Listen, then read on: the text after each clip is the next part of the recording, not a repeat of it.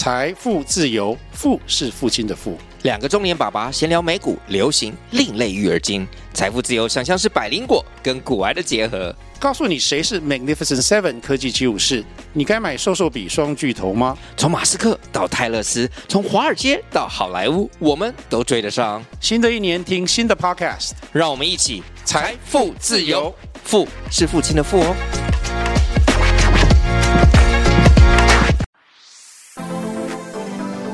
当个好人，有意见不说就是最大的残忍。欢迎收听 CP 有主见，请踊跃发表意见。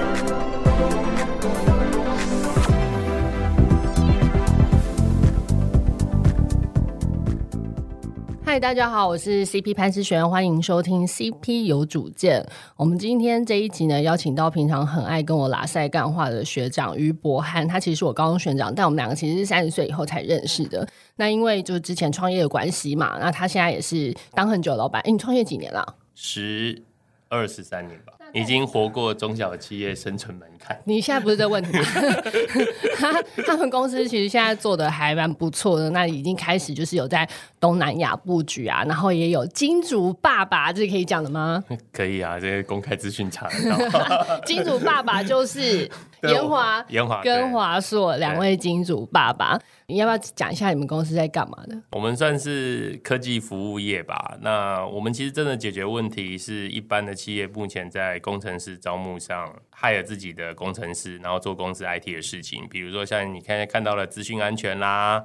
云端啦、数位转型跟这些 IT 引发刷球那客户既然找不到人，人又很少的情况下，其实现在越来越多客户就选择外包给我们这样的公司，所以我们的客户可能从十人左右到上千人、近万人的客户都有，就根据他们的领域，我们会解决他的问题。其实跟 CB 现在做的那个 USFO 接近了。哎，今天张老板没有来，你干嘛打广告？笑死！我简单帮他说一下，其实我对他的认知啊，反正就你不想养工程师，你就靠他就对了。小到呢，你要买什么 Microsoft 三六五啊，或者是你要架什么网路，然后你也不知道怎么规划，然后大一点可能什么，你们公司被骇客入侵，也是你可以解决的范围嘛。对不对？所以他的客户其实是有包含上市贵公司，那小的真的就是从新创产业刚设立的那一种，大的就大到上市贵公司，他就包山包海全是这样。但我们今天这一集其实不是为了要业配他的公司，因为他其实也没有付我钱，然后他来我这个节目，我也没有付他钱。那为什么会找他来呢？是因为我们两个其实以前有一起带过学弟妹，但他的思维逻辑其实蛮特别的，毕竟他在创业之前就是一个还蛮成功的。员工，员工，就是给我老板听一下。好，我不知道他老板对他满不满意，但至少他就是年薪也是几百万。然后我听他讲以前他上班的故事，我是觉得还蛮脑洞打开的啊。我们就随便举个例好了，你要不要讲以前当业务的故事来跟大家分享一下？就我当业务其实是不小心的，因为我那时候当 pre sales 就是是工程师去 support 业务，然后我就觉得去 support 业务其实很。就 frustration 很大，因为我就会觉得业务不念书，然后我跑去跟 老板说：“老板，我觉得业务那个案子做得不好，我觉得我可不可以自己去做案子？我跟他们 support 很辛苦。”然后老板就说：“哦，好啊，那不然你有空的时候你就做，可是你不可以影响到你本来该帮人家 support 的事。”我就说好。所以呢，我第一个案子就接了一个小案子，结果后来呢，我第二个案子就拿到一个业务一整年 quota 的案子。为什么不是？那你怎么拿到？你有什么过人之处？还是业务真的太笨？那我我我觉得是第一个，当然我觉得业务笨可能也是其中一个因素。然后再来是因为我自己懂技术。那通常在做这种科技的时候啊，客户都会觉得说：“哎，你懂技术，你又懂沟通的话，那我找你就好了。”所以当然中间还是一些小波折，但最终我还是签下来了。签到案子进来，我会想想不太对，跑去找老板说：“老板，这案子真的很大，我可不可以领佣金？”然后老板就说：“哦，根据公司规定，你是不能领佣金。但是你如果转业务的话，我就可以把佣金拨给你。然后我就这样子就被他骗去 当业务。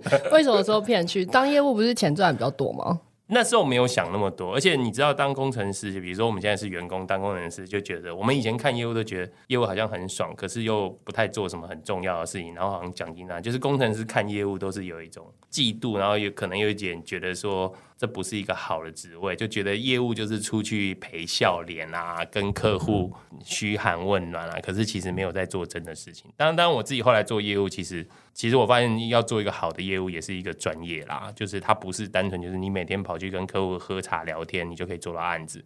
尤其是像我们现在在做专业服务，客户其实会非常依赖你，所以你怎么样让客户觉得你是一个很专业的业务、专业的窗口，其实是一个很重要的事情。那既然你都来了，是不是要讲点干货？怎么样可以让客户感觉你很专业？嗯，我通常会告诉我们的 sales 是这样，就是说。你要让客户觉得专业，是你跟他接触的那当下就要开始去展现你的专业，包括你的应对进退，你讲的东西的内容，或者是你聆听他的需求，了解他的痛点。因为我最近就开始在内部上也有个课程嘛，那我跟他讲说，你要显示你的专业，就是第一点你自己要准备够，可是呢，你去客户面前就要表现得像算命一样，就比如说客户跟你讲一二三，就说啊，那我问你哦，你这个东西是不是有碰过什么问题？然后导致你什么麻烦，然后后来你的 user 可能怎么骂你，你的客户会对你造成什么呢？那客户如果说对对对对对，他就会觉得说，哎，你是一件很懂的。因为你如果单纯只是去跟客户，客户叫你干嘛就干嘛，老实说，客户不会觉得你的专业，他会觉得你就是一个报价的工具。因为，嗯，我们身为一个业务，其实他跟客户的立场是平等的。因为像我们公司的 sales 的缺。我们给他的 title 是 service consultant，就你必须要扮演是一个顾问的角色，而不是就是一个报价的工具。那当然，他成为一个让客户觉得你很专业，其实很多地方都要注意。很多业务可能单纯觉得说啊，我报价的时候就可以了，就结束了。对，其实不是。其实你跟客户的开口讲话，其实人家就一直在评估你是不是可以找来的长期伙伴。你有没有听出人家潜藏的需求？需求背后到底是为什么会这样？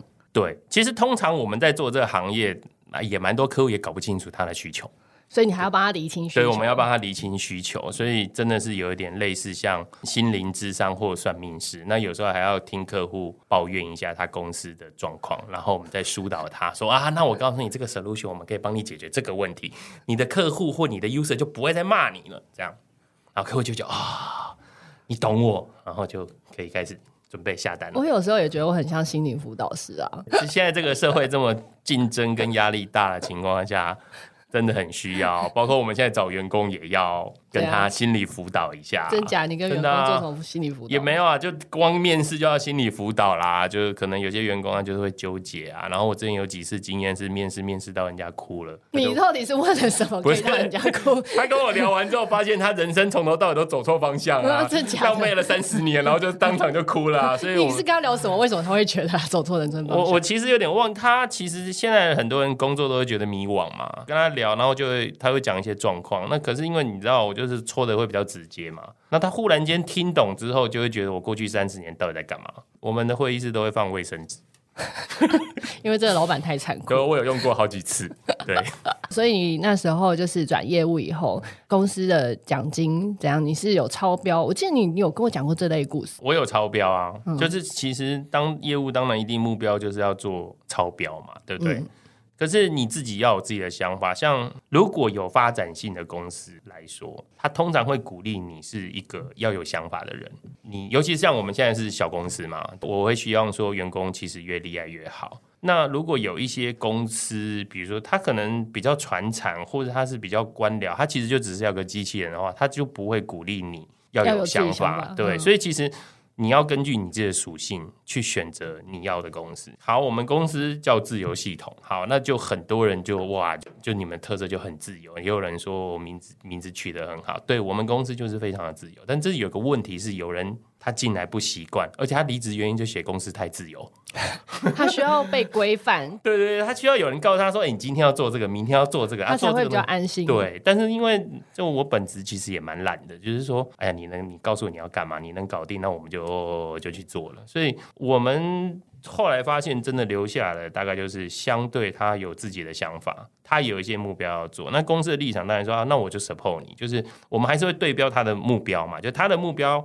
想做的事情跟公司想要做目标是接近的，那我们就 allow 他说，你可以用你自己的方法。这只是当然，我们都是一些很年轻的员工的情况下，就是你免不了比较资深的组长或主管，你就要去协助他，帮他去做收敛，然后协助他把事情做得更好。不然太天马行空也不行啊。有时候还是会有目标太大，野心太大，觉得自己可以做很多事情，就后来办不到。所以我就说，我们这种公司老板心脏都要很强啊。你的心脏很强了，我是不怀疑。对啊，然后我有时候都会说啊，你们去试试看。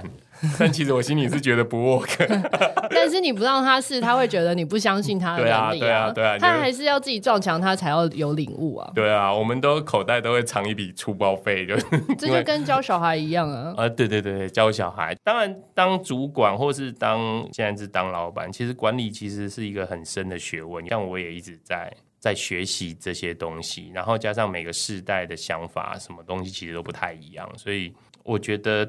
他他不是一个哦，你做完某件事，你就是个老板，你就是个主管。你可能每个月、每年都需要做一些调整跟改变，而且可能你还需要根据不同的世代的人，跟他们用不同的语言跟他们沟通。还要看人的属性吧，比如说像你刚刚讲的，啊，有的人就是需要要讲的很清楚，要帮他规范好，这种人就不会进我们公司，我不用担心这个问题。那你你后来一开始不是说你觉得业务？比较没有在读书还干嘛，所以你是自己当业务嘛？那你那些同事们你怎么相处啊？哦，oh.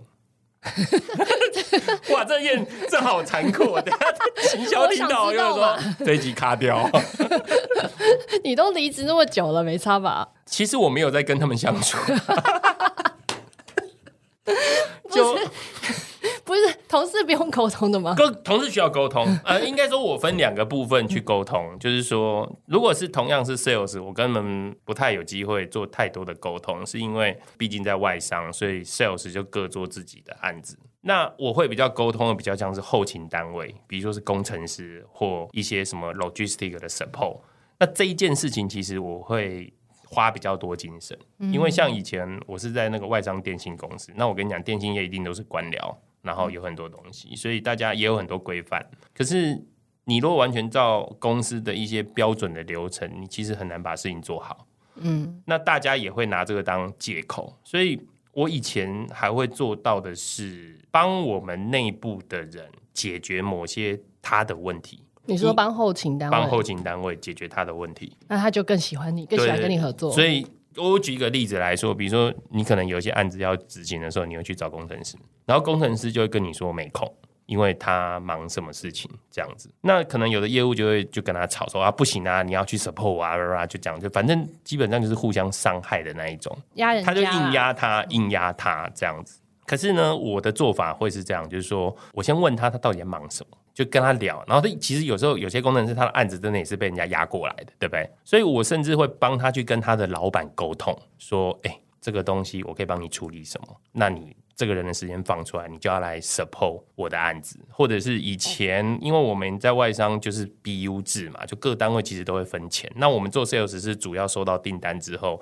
要把钱 allocate 到不同的部门去。那我有时候也会做一些人情，就我有多的钱的时候，我会放到那部门去。其实他之前也没做事什么事情，所以他们没事就捡到业绩。然后，但是我有时候有些案子真的很紧的时候，我找他的时候，他们就愿意帮忙。就是平常有累积，有在做，有有在存钱的概念，有在做功德。我有我有在，对对对，就是我觉得那个是互利。很多 sales 会有个问题是这样，他就是忙着去顾客户，就自己家人没有在顾。可是他没有想到，你能够做到案子是后面这些人 support 你，而不是真的就你只有你一个人就很厉害。虽然我人很机车没有错，但是。实物上，我做案子的时候，我通常我需要的资源应该都拿得到。哦，而且还有业务，还有一件很重要的事情是这样，就是说你要获胜。获胜是你能够拿到，因为别人 support 你，结果你他每次 support 你的案子都拿不到，那谁以后要 support 你啊？对，这就是真正的问题。智障啊！对，就是如果今天一样，就是有别的业务去呃 occupy 同一个工程师，他先帮那个会拿到的，对他一定会算。他觉得你直接浪费他，因为拿到才会有 credit 嘛。就我拿到啊，里面也会算到记录工，他去 support 一个最后没有上的案子，他也不会有 credit。所以这其实也是一些人性的游戏啦。那你还在当就是 supporting 部门的时候，如果遇到业务部门压你，你会怎么应对？我骂他、啊，这样真的好吗？我们这样可以这样教小朋友啊？我们可以这样子教各位甲方吗？呃，我我我们的客户基本上都还算了解我的个性，可是。嗯我的目标是要把这个事情做好。我通常在做一些事情的时候，不会考虑太多自己的私利。对，我觉得我跟你的目标先一致，可是我们的方法有可能不一样。嗯，那你要我用你的方法，可是我觉得你的方法不 work，我可能因为方法不一样跟你吵。嗯，可是有可能最后我证明我是对的，你最后就听我的。所以我们有蛮多客户跟我比较熟的那一种，就是啊，我要怎么样就怎么样，反正他知道目标会达到，方法他就基本上不管。但当然啦，所有的方法都必须要上得了台面，要诚信正直这些的，你也不能用一些很奇怪的方式拿不上台面。那你现在在说的是你还在做 supporting 部门的时候吗？还是你在做业务的时候？其实所有的事情都一样，都一样，诚信正直。对。但是因为我蛮常听到，就是这种 supporting 部门跟业务之间的冲突。我们现在公司也有啊。那你当老板的怎么解决？怎么协调？这两个部门是不是天生就相爱相杀？一定一定是，就业务跟工程部门一定，或是生产跟业务，通常都会有这种问题。那你怎么处理？我现在的做法通常都是教他们怎么去跟对方沟通啊，其实都是沟通问题。对，其实都是沟通问题。你知道，大家都会跑来找老板告状啊。对不对？对，那我就会，比如说 A 部门来跟我讲 B 部门怎样的时候，我就会教他怎么去对付 B 部门，然后 B 部门也会来跟我 complain，嗯，我就教他怎么对付 A 部门，他们都会拿我的方法两边互相对干之后，后发现这东西好像不太 work，就会坐下来好好讲。你为什么要教人家做白工？不是不是，我跟你讲，他一定要理解啊，这就是。他就发现此路不通。对啊，你一定要让他理解这件，因为他们通常来跟你抱怨这件，一定是很气，就觉得别的部门又对不起他嘛。你通常跟他讲说，哎、欸，我跟你讲，其实别人别的部门是这样这样这样这样，他也不想听，他不见得听得进去。你不如就让他们真的相杀一下。所以你是教说，你就直接呛他，直接骂他这样吗？不是教他们骂对方，因为这件事是他们内建功能，一定都会。内建功能，我就想说，骂人是真的有用吗？在会没有用，没有用，直接呛有用吗？对你有什么好处？可是你可以挖坑啊！哦、你说挖坑，我不是叫他们去骂对方，对，这没有用。对，但是因为通常是你要收对方的势，然后用对方的事打回去的时候，对方是无法攻击，就跟你去学武术是一样，你不可能一天到晚练很多肌肉嘛，对不对？对，对，但是你可以借对方的力量，所以对方无法反击自己的力量。所以大家就发现说这件事讲不下去了，但是问题是事情要完成，所以他们就会坐下来好好讲，就是用对方的逻辑去套死他。对啊，就这样啊。所以你看，当业务很重要一件事，你要听对方讲话嘛。嗯，因为大部分人沟通就是讲自己的，不听对方。对。可是我都跟大家讲说，你先听对方。然后你要怎么弄他？基本上你用他的话去弄他，不就就结案了？就比较比较对嘛，因为他没办法抵挡他自己的逻辑嘛。有时候就觉得对方逻辑零分，那你就用他的逻辑去对，可是大家。就是你讲的，所以我也想讲这句话。我帮你讲啊。对对对，就是说，就他逻辑不对，那你就玩他的逻辑，用他的逻辑弄他，他基本上就无法继续接下去。而且这个有时候，因为我很懒惰，所以通常我的方法没有很多。可是那一套，你把一些基本的功夫学好，这包括你对上司、你对你的客户、你对你的同事、你对你的部署，我觉得方法都差不多。就是你一定要先去了解人家的逻辑，嗯，然后你，你要知道他为什么这样想。对，剩。下只是说，你到底是要好好跟他沟通，还是你要弄他，还是要挖洞给他跳？那是你的选择。那我还是想问啊，像如果又遇到这种业务就不读书，然后只会压人的，怎么办？如果你自己是后勤部门，有没有给办法给这种人一点指点？业务不读书，他也会压人。嗯、其实你要先判断一件事情是什么，嗯、就是他是不是真的能够带案子。假设不见得，最后都还要后勤去收包。我告诉你，他。他没办法带因子，你就可以不用理他，反正因为老板也不会挺他。不，老板要你们相亲相爱，大家好好合作。我觉得实务上不会，因为老板也不是傻瓜。我其实、呃、有政治问题。对对对，但是因为如果你要挖坑给他跳，我觉得方法很多，但是在这个公开场合不宜教这种东西。嗯、可是我觉得真正难对付的会是他有实力人说话，他有实力人说话。那老实说，如果有实力人说话，我觉得你先暂时你也只能忍了。你就只能接受这件事情，就是古话有说不因其风嘛。他现在正在案子很大，然后你跑去没事去跟他干这件事情，你基本上就是倒霉。我讲另外一个我做业务的时候的案子，就我那时候做一个案子，其实蛮大也很重要，只是那个案子呢，公司都没做过，就我们在台湾的分公都没人做过，公司也好或总部的 PM 都不想我做。所以他们基本上花一大堆时间是说服我不要去做这件事，就跟我说啊，这这个这个这个平宽没有啦，没有办法报价啦，叭叭叭讲一堆。然后那一次我刚好去新加坡出差，就我坐电梯，我们那个以前总部的老板的办公室很高，所以有三十一层楼嘛，所以就会有那种电梯 pitch 这件事情嘛。然后老板就说你台湾来，那最近有什么？他其实是随口问我有没有什么事情，我说有，有事很大。然后我就跟他说哦，我现在有个案子啊，然后这 PM 不 support 啊，所以我现在没办法报价。那老板就说：“那好，那个我叫秘书约下午的时间，你们都到我办公室，我们来谈一下。”可是其实后来下午去那个会议十分钟就结束了。为什么？因为老板已经听我 story 嘛，他就去问那个人说：“这听说是没有办法，是不是？”结果那 P 人就说：“没有没有，这可以，这可以。”这见人说人话啊。嗯，我以前在新加坡的工就新新加坡电信嘛，新加坡人基本上就是比较。遵从老板的意思，那他们其实也看得出来，老板说要做，所以 PM 就一定是顺着话就配合，就是看谁讲话嘛。所以我最后案子也拿到了。我觉得在职场上，其实很重要的一件事是，你要建立你的 credit 跟攻击，这不见得是业务。那当然业务是比较容易，但是你做后勤不一定没有。就是你如果有时候是在那个非常关键的角色的话，你还是会有一些话语权。就你也不要说，因为我是助理，那肯定有话语权的。对，像我，我最。注重的就是助理哦，真的哦？怎么说？助理绝对不能得罪 你，不要以为他很小，我告诉你，他的权力其实是非常的大，而且他不小心手一滑，这东西就会有问题。那尤其是老板的助理，这些东西是更重要。老板秘书、老板秘书啊，这些东西你都不要看，有些其实，在很多公司，有些职位看起来很小。可是他影响力其实很大，总机小姐，对你得罪，帮你转接，对你得罪做人的话，其实会很惨。你说啊，有些那处长，我告诉你，一个秘书讲话比他还重大，他只要去老板旁边咬耳朵，你这案子就直接完蛋。我觉得在职场上就是不要不要大小眼，对，我觉得不要大小眼很重要。然后你去看一些弱者，他可能感觉没有那么 critical 的位置，你要注意。我那时候在公司工作的时候，我对我们那个执行长秘书都超好，因为他那时候喜欢听。费玉清，然后我都会从台湾去官网上买费玉清的 CD，只要去新加坡就带给他。嗯、所以我只要跟老板约时间，都一定约得到。对对对，正常啊，他一定会帮我约到。正常啊，对我们都要买礼物送老板的秘书。对啊，所以这个这种小小的美感一定要认。但是我有看到有一些业务或有些人，他就趾高气，他觉得他很厉害，然后他就是对于那些地位感觉比他低下，就是那种大小眼。可是我觉得那种最后都很倒霉。